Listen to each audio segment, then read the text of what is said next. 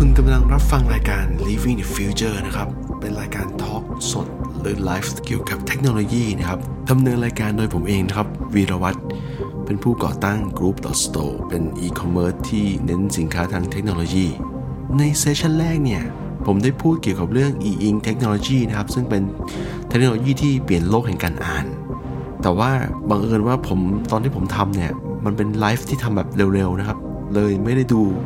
เรื่องคุณภาพเสียงเท่าไหร่ ผมว่านั่งฟังเสียงทีหลังเนี่ยมันพอรับได้จากในในการดูพร้อมกับวิดีโอ แต่ว่าเวลาฟังเสียงเปล่าๆเนี่ยผมพบว่ามันมีปัญหารบกวนพอควร คือเสียงมันไม่ดีอย่างที่ที่ควรจะเป็นนะครับโดยเฉพาะอย่างยิ่งผมเคยทำงานด้านเกี่ยวกับการบันทึกเสียงมาก่อนด้วยทำให้ผมคิดว่าวิธีการที่ดีที่สุดเนี่ยคือการบันทึกเสียงใหม่หมด เรามาเข้าสู่เนื้อหากันต่อนะครับสำหรับท่านที่ยังไม่เคยรู้จัก e-ink หรือ electronic ink เนี่ยมันเป็นเทคโนโลยีจอภาพชนิดหนึ่งนะครับ ที่เกิดขึ้นตั้งแต่สมัยปี 1997 ที่ MIT จอภาพชนิดนี้จะให้ผลลัพธ์ออกมาเหมือนกระดาษพิมพ์เลยครับ เพราะว่ามันใช้หลักการของเม็ดสีหรือพิกเมนต์เนี่ยหมุนขึ้นมาทำหน้าที่คล้ายๆ น้ำหมึกบนกระดาษนะครับทำให้หน้าจอชนิดนี้อ่านแล้วผู้อ่านรู้สึกสบายตา เหมือนกับอ่านตัวหนังสือบนกระดาษ ความสนใจของผมเนี่ยเกี่ยวกับตัว e-ink เนี่ยเกิดขึ้นเมื่อ 15 ปีที่แล้ว มันมีอุปกรณ์ที่เป็น e-reader นะครับจาก Sony เพียงแต่ว่ามันขายเฉพาะตลาดญี่ปุ่นกับอเมริกาเท่านั้นนะครับทำให้การซื้อหาเนี่ยเป็นค่อนข้างยาก ปัจจุบันทางโซนี่ก็ยังทำอุปกรณ์ e-ink อยู่นะครับ ตั้งชื่อทางการตลาดว่า Sony Digital Paper นะครับ ซึ่งผมอะมีใช้มา 1 ตัวประมาณ 2-3 ปีแล้ว แต่ในช่วงยุค 2000 กลางๆเนี่ยที่ผมเริ่มสนใจเนี่ย อุปกรณ์ตัวนี้มันหาซื้อยากครับต้องเดินทางไปต่างประเทศก่อนทำให้ผมไม่ได้มีใช้ จนกระทั่งเข้าสู่ปี 2007 เนี่ย เป็นปีที่ตอนนั้นน่ะถ้าท่านจำกันได้นะครับ iPhone เปิดตัว iPhone 1 เปิดตัวนะฮะ ทาง Amazon ก็เปิดตัวตัวอ่านหนังสือชื่อ Kindle เหมือนกัน แล้วถ้าใครยังจำรายละเอียดได้ดีนะครับ ตอนนั้น iPhone เปิดตัวมาเนี่ย โอ้โห กลายเป็นเปลี่ยนโฉมใหม่ของสมาร์ทโฟนนะครับ แต่ตัว Kindle เปิดตัวในวันนั้นเนี่ย ไม่ได้เปรี้ยงขนาดนั้นนะครับ มันมันหน้าตาเนี่ยไม่สวยนะครับ แต่มันมีสิ่งหนึ่งที่ทำให้ตลาดการอ่านเนี่ยค่อนข้างเปิด เพราะว่าพอเป็น Amazon ทำเนี่ยตลาดการซื้อหนังสือเนี่ยมันเข้าถึงคนจำนวนมาก เพราะ Amazon จากเดิมเนี่ยก็ทำร้านหนังสือที่ขายหนังสือจริงนะครับ พอทำอีบุ๊กเนี่ยแล้วขายอุปกรณ์ตรงๆเนี่ยทำให้ลูกค้าเนี่ยสามารถดาวน์โหลดหนังสือที่อยากอยากได้เนี่ย ได้ง่ายสะดวกขึ้นจากเมื่อก่อนเยอะมากนะครับ เมื่อเทียบกับการซื้ออุปกรณ์จากโซนี่แล้วต้องหาซื้อหนังสืออีบุ๊กของตัวเอง แต่ราคาเปิดตัวตัวนั้นเนี่ยก็ไม่ถูกเท่าไหร่นะครับ ประมาณผมจะไม่ผิดนะ 499 นะครับ เป็นราคาหมื่นกว่าบาทตกเป็นเงินไทยก็หมื่นกว่าบาทเกือบสองหมื่นทำให้ในวันนั้นเนี่ยความฮิตเนี่ยก็ยังไม่มากเท่าไหร่ โดยเฉพาะอย่างยิ่งมันยังไม่ส่งมาที่ประเทศไทยด้วย ส่วนตัวผมเนี่ยต้องรอให้ Amazon พัฒนา Kindle ถึงเวอร์ชันที่ 3 นะครับ ซึ่งเป็นเวอร์ชันที่ถ้าใครจำกันได้เนี่ยมันจะมีคีย์บอร์ดติดมา ราคาเนี่ยก็ปรับลงมาตอนนั้นเนี่ยผมซื้ออยู่ที่ประมาณ 9,000 กว่าบาทไทยนะครับ ส่งมาที่ประเทศไทย แล้วนั่นคือจุดเริ่มต้นที่ผมได้ใช้อุปกรณ์ e-ink นะครับ หรือ e-reader เนี่ยอย่างจริง ๆ จังๆ จากนั้นเป็นต้นมา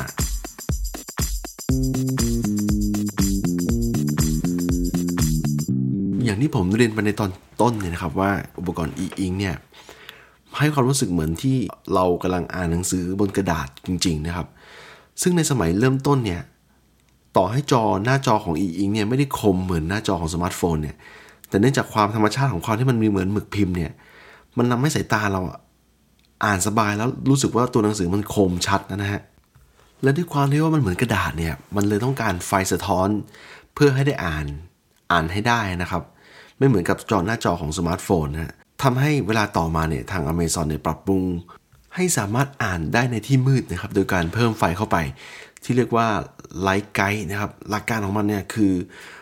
มันจะนวลอยู่ใต้หน้าจอ คือมันใช้การยิงแสงเป็นคลื่นนะครับ ให้อยู่ในหน้าจอแล้วไม่ให้ผู้อ่านรู้สึกว่าแสงกำลังยิงไปที่ตาเขาเหมือนกับที่เราอ่านบนสมาร์ทโฟน ซึ่งในรุ่นนี้หรือ Kindle Paperwhite เนี่ย เริ่มเป็นจุดเริ่มต้นที่ผมรู้สึกว่ามันขายดีมากนะครับ เพราะว่าทางทางทางร้านผมเนี่ย ก็นำมาจำหน่ายแล้วก็ลูกค้าจองกันข้ามปีจองกันแบบไม่ข้ามปีสิข้ามเดือนนะครับ แล้วจะว่าไปแล้วทุกวันนี้ Kindle Paperwhite เนี่ย พัฒนามาประมาณหลายเวอร์ชันมากนะครับตั้งแต่ปี 2012 ปัจจุบัน 2020 เนี่ย 8 ปีเต็มๆนะฮะก็ยังเป็นรุ่นที่ขายดีอยู่ เพราะว่า คุณภาพต่อราคาที่ได้เนี่ยค่อนข้างค่อนข้างสูง ราคาไม่แพงมากปัจจุบันอยู่ 4,000 กว่าบาท ทีนี้ก็จะมีคำถามจากผู้ที่เขาอ่านอ่านหนังสือบนสมาร์ทโฟน แล้วเขารู้สึกว่ามันโอเคแล้วนะครับ ว่าทำไมจะต้องอ่าน Kindle ในเมื่อเขารู้สึกว่าการอ่านบนสมาร์ทโฟนเนี่ยมันก็เพียงพอแล้ว ผมต้องเล่าย้อนแบบนี้ คือในช่วงปี 2010 เนี่ย ทาง iPhone เนี่ย ออกออกตัวรุ่นที่ 4 มานะครับ ซึ่ง มีความสำคัญเกี่ยวกับหน้าจออย่างหนึ่งคือเป็นลักษณะของ Retina Display หรือหน้าจอความละเอียดสูงนะครับ โดยวันนั้นเนี่ยใครที่ดูดูหน้าจอ iPhone ครั้งแรกเนี่ยจะเห็นตัวอักษรคมกริบเลยนะฮะ ภาพถ่ายก็คมกริบ ให้ความรู้สึกที่ที่ว้าวมากสำหรับคนที่ชอบเทคโนโลยีนะครับ แล้วนั่นคือจุดเริ่มต้นของมาตรฐานใหม่ของความละเอียดของหน้าจอมือถือหรือคอมพิวเตอร์ในปัจจุบันนะจะไปไปตามนี้หมด ถ้าถามผมนะครับว่าตัวอักษรคมไหมคมนะครับ อ่านสบายไหม ต้องบอกว่าดีขึ้นกว่าในยุคที่หน้าจอคอมพิวเตอร์เนี่ยยังไม่คมขนาดนี้นะครับ แต่หน้าจอแบบนี้เนี่ยหน้าจอที่เป็น LCD เนี่ยมีปัญหาอยู่อย่างหนึ่งสำคัญมากนะครับ คือการที่มันยิงแสงแสงสีฟ้าเนี่ยคือคืออย่างที่เราทราบกันดีว่าหน้าจอ LCD เนี่ยมันมันถ้าคุณซูมเข้าไปข้างในเนี่ยมันจะเป็นลักษณะของจุดสีนะครับ มีมี RGB หรือสี R ก็คือ red นะครับ G ก็คือ green blue ก็คือสีฟ้านะครับ สามอันนี้ผสมกันเป็นเป็นสีสันที่เราเห็นในจอภาพปัจจุบันนะฮะอันที่ทำยากนะครับคือสีสีฟ้านะครับ ซึ่งผู้ที่คิดค้นการทำให้ไดโอดส่งแสงสีฟ้าออกมาได้เยอะเนี่ยเขาได้รับรางวัลโนเบลนะครับ เป็นชาวญี่ปุ่นนะฮะแล้วแสงสีฟ้าจะช่วยให้การการให้ที่หน้าจอเนี่ยสร้างสีขาวออกมาได้ได้ดีขึ้นกว่าเดิมนะแต่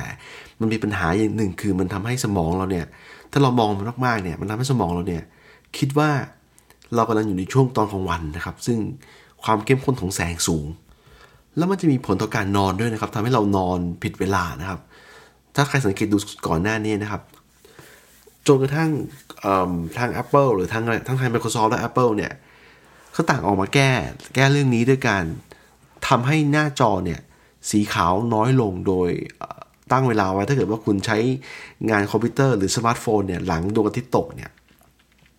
ก็จะมีการตัดแสงสีฟ้าที่ทำให้เกิดสีขาวออกนะครับทำให้หน้าจอคุณจอโทนเหลืองๆหน่อย ใครยังไม่เคยใช้เนี่ยผมแนะนำให้ลองเปิด feature นี้ดูทำให้คุณนอนหลับสบายขึ้น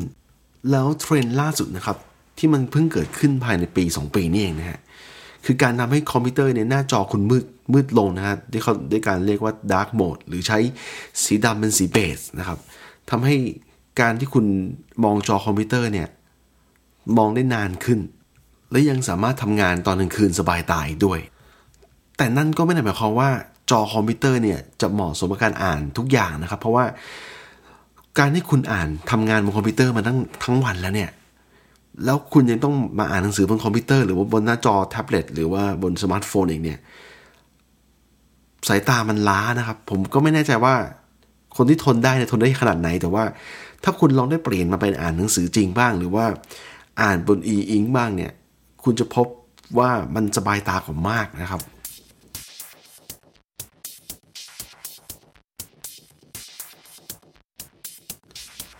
ทาง Amazon ได้พัฒนา Kindle ประมาณ 10 ปีนะครับ ถึงประมาณปีช่วงปี 2016 2017 เนี่ยเขารู้สึกว่าตัว Kindle เนี่ย มันพัฒนาได้อีก ก็คือก็เลยทำรุ่นรุ่น top ออกมารุ่น flagship ออกมา ที่ชื่อว่า Kindle Oasis นะครับ รุ่นนี้เนี่ย อย่างแรกเลยนะครับเขาพัฒนาหน้าจอให้ให้ใหญ่กว่ารุ่นรุ่นปกตินิดหน่อยนะครับ โดยเน้นไปทางกว้างนะครับ แล้วก็ทำแบตเตอรี่ให้อึดขึ้น ด้วยการทำให้ด้านด้านหนึ่งเนี่ยทำจำลองสั่นหนังสือเนี่ยอยู่บนด้านด้านหนึ่งแล้วเอาแบตเตอรี่ฝังเอาไว้ทำให้แบตเตอรี่เนี่ยอึดขึ้น ได้ประมาณเกือบเกือบเดือนนะครับ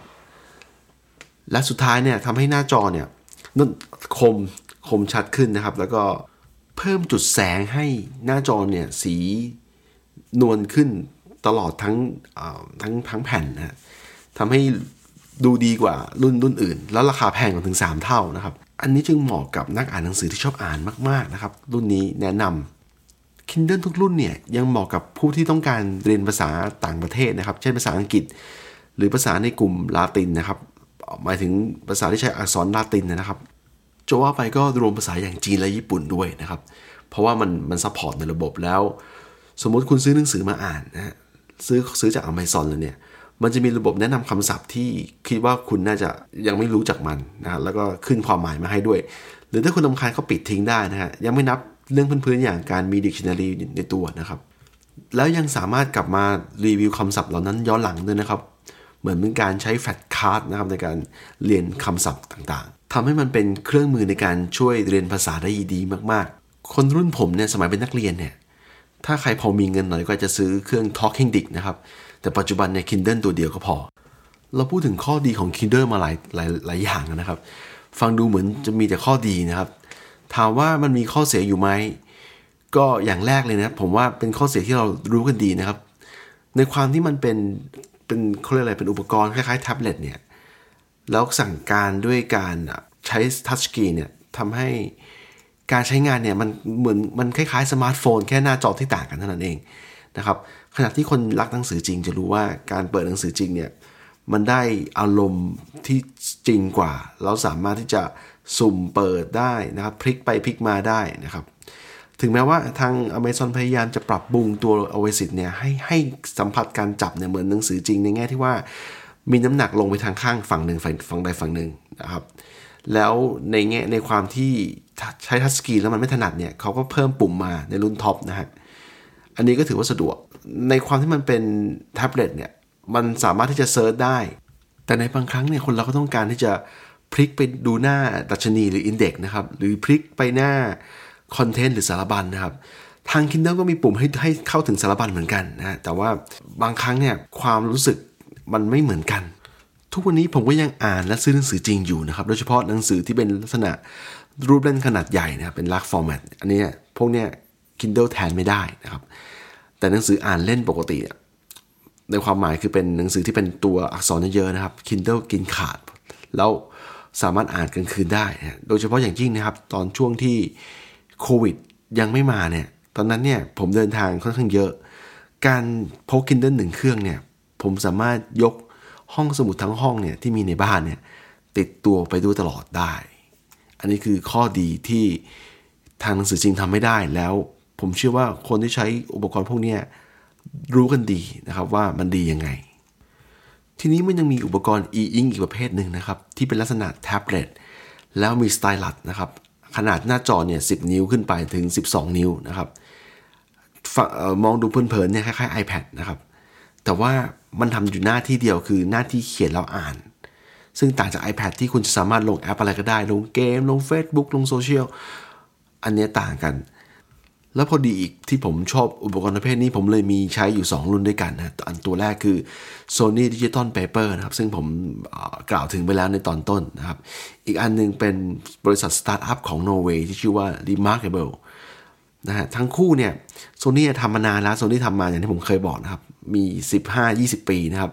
ส่วน Remarkable ที่เป็นบริษัทใหม่ไม่นานนักนะครับ แล้วกำลังมาแรงมากทั้งสองตัวต่างกันยังไงนะครับ อย่างแรกที่ผมมีนะโซนี่เนี่ย มีลักษณะขนาดเท่ากับ A4 จริงๆจะว่าไป Remarkable ก็ A4 นะครับโซนี่เนี่ยมีความบางมากกว่า ข้อเสียของมันก็คือว่าตัว stylus เนี่ยต้องชาร์จแบตนะครับ ต้องเสียบสายไมโคร USB นะครับ ต้องชาร์จแบตด้วย ตัว Sony เนี่ยใช้ระบบปฏิบัติการที่เป็น Linux นะครับ ในขณะที่ตัว Remarkable เนี่ยใช้ Android นะครับ แต่เป็น Android ที่ดัดแปลงมาแล้วนะครับ เหลือแต่ interface ที่สำคัญ แต่ที่ความเก๋ของมันก็คือว่า ปากกาของ Remarkable เนี่ยเป็นปากกาที่ไม่ต้องชาร์จนะครับ เป็นปากกาที่ clean มาก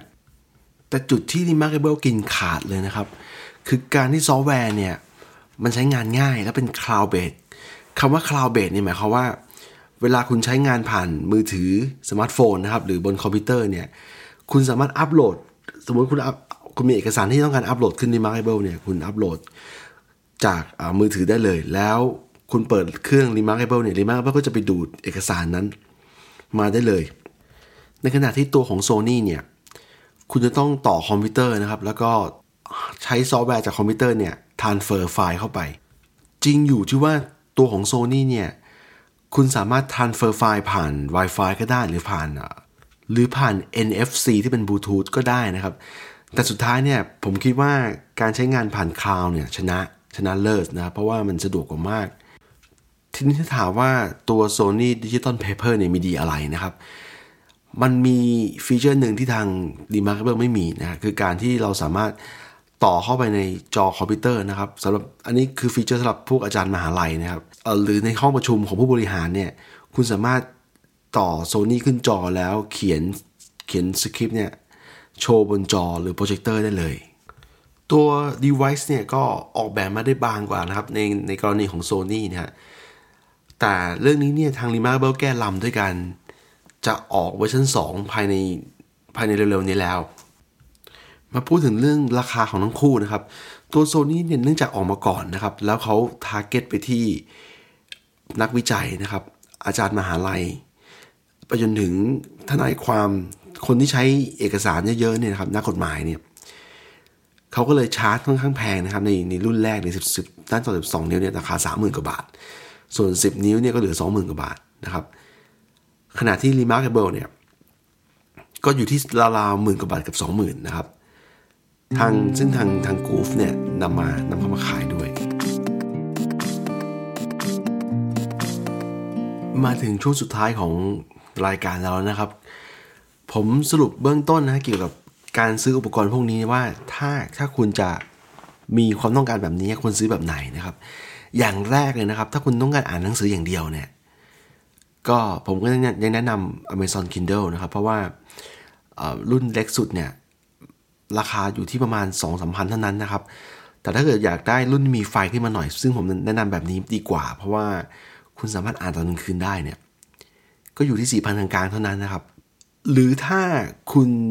ชอบความรู้สึกแบบพรีเมียมเนี่ยมีอุปกรณ์มีฟีเจอร์เพิ่มมามามาอีกเนี่ย ก็เป็น Kindle Oasis นะครับ ราคาหมื่นกว่าบาท หรือถ้าต้องการเขียนได้ด้วยเนี่ย ต้องบอกก่อนนะฮะว่าถ้าเขียนแบบเขียนได้เนี่ย ยังไม่มีแบบที่มีไฟนะครับ คุณจะมีลักษณะเหมือนกระดาษจริงนะฮะต้องใช้โคมไฟในตอนกลางคืนนะครับ แบบเขียนได้เนี่ยก็ต้องเป็น Remarkable ในในวันนี้ เพราะว่าราคาต่อคุณภาพเนี่ยโอเคมากๆนะครับ เริ่มต้นที่หมื่นกว่าบาทสำหรับรุ่น Remarkable 1 สุดท้ายแล้วผมจะอธิบาย ทิศทางในอนาคตอันใกล้นะครับว่าตัว e-ink เนี่ยจะเดินไปทิศทางไหนนะครับ ผมต้องอธิบายก่อนสำหรับคนที่ยังไม่เคยใช้มาก่อนเลยนะฮะ e-ink ยังมีข้อเสียสำคัญอันหนึ่งนะฮะที่มันไม่เหมือนหน้าจอ LCD หรือ LED ที่คุณใช้อยู่บนสมาร์ทโฟนเนี่ยคือการที่การ refresh ภาพเนี่ยมันไม่ได้เร็วขนาดนั้นหมายความว่ามันไปเล่นวิดีโออะไรไม่ได้นะครับ มันเหมาะกับการแสดงตัวอักษรหรือภาพนิ่งนะครับ แล้วล่าสุดเนี่ยทิศทางล่าสุดเนี่ย มีผู้ผลิต e-ink เนี่ยที่เป็นสีมาแล้วนะครับ ก็ผมเห็นแล้วคร่าวๆนะครับ ก็สามารถแสดงภาพสีได้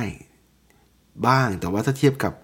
จอภาพในปัจจุบันเทคโนโลยีจอภาพเนี่ยเช่นที่เขาใช้กันปัจจุบันอย่างเช่น OLED เนี่ยสีนี่สดสู้ไม่ได้นะครับ จริงๆไม่ต้องเทียบกับ OLED หรอกเทียบกับ LCD ธรรมดาก็เทียบไม่ได้แล้วนะครับ แต่ถือว่าใช้ได้อยู่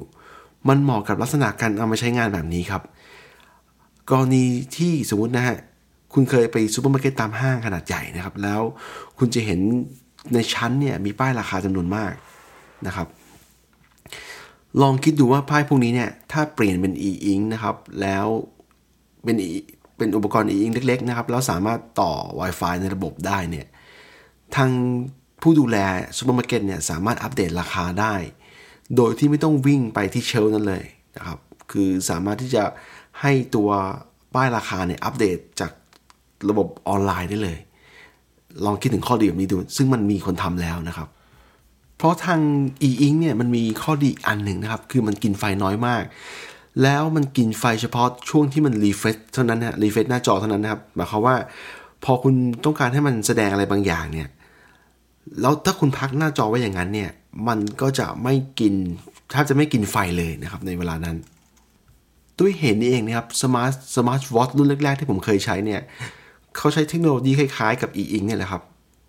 เพื่อประหยัดไฟนะครับ ใช้ครั้งหนึ่งเนี่ยชาร์จครั้งหนึ่งเนี่ยสามารถใช้งานได้เกือบสัปดาห์นะครับ สุดท้ายแล้วเนี่ย e-ink ก็เป็นหน้าจอประเภทหนึ่งนะครับที่ก็ยังพัฒนาอยู่ตลอดแล้วบางทีเนี่ย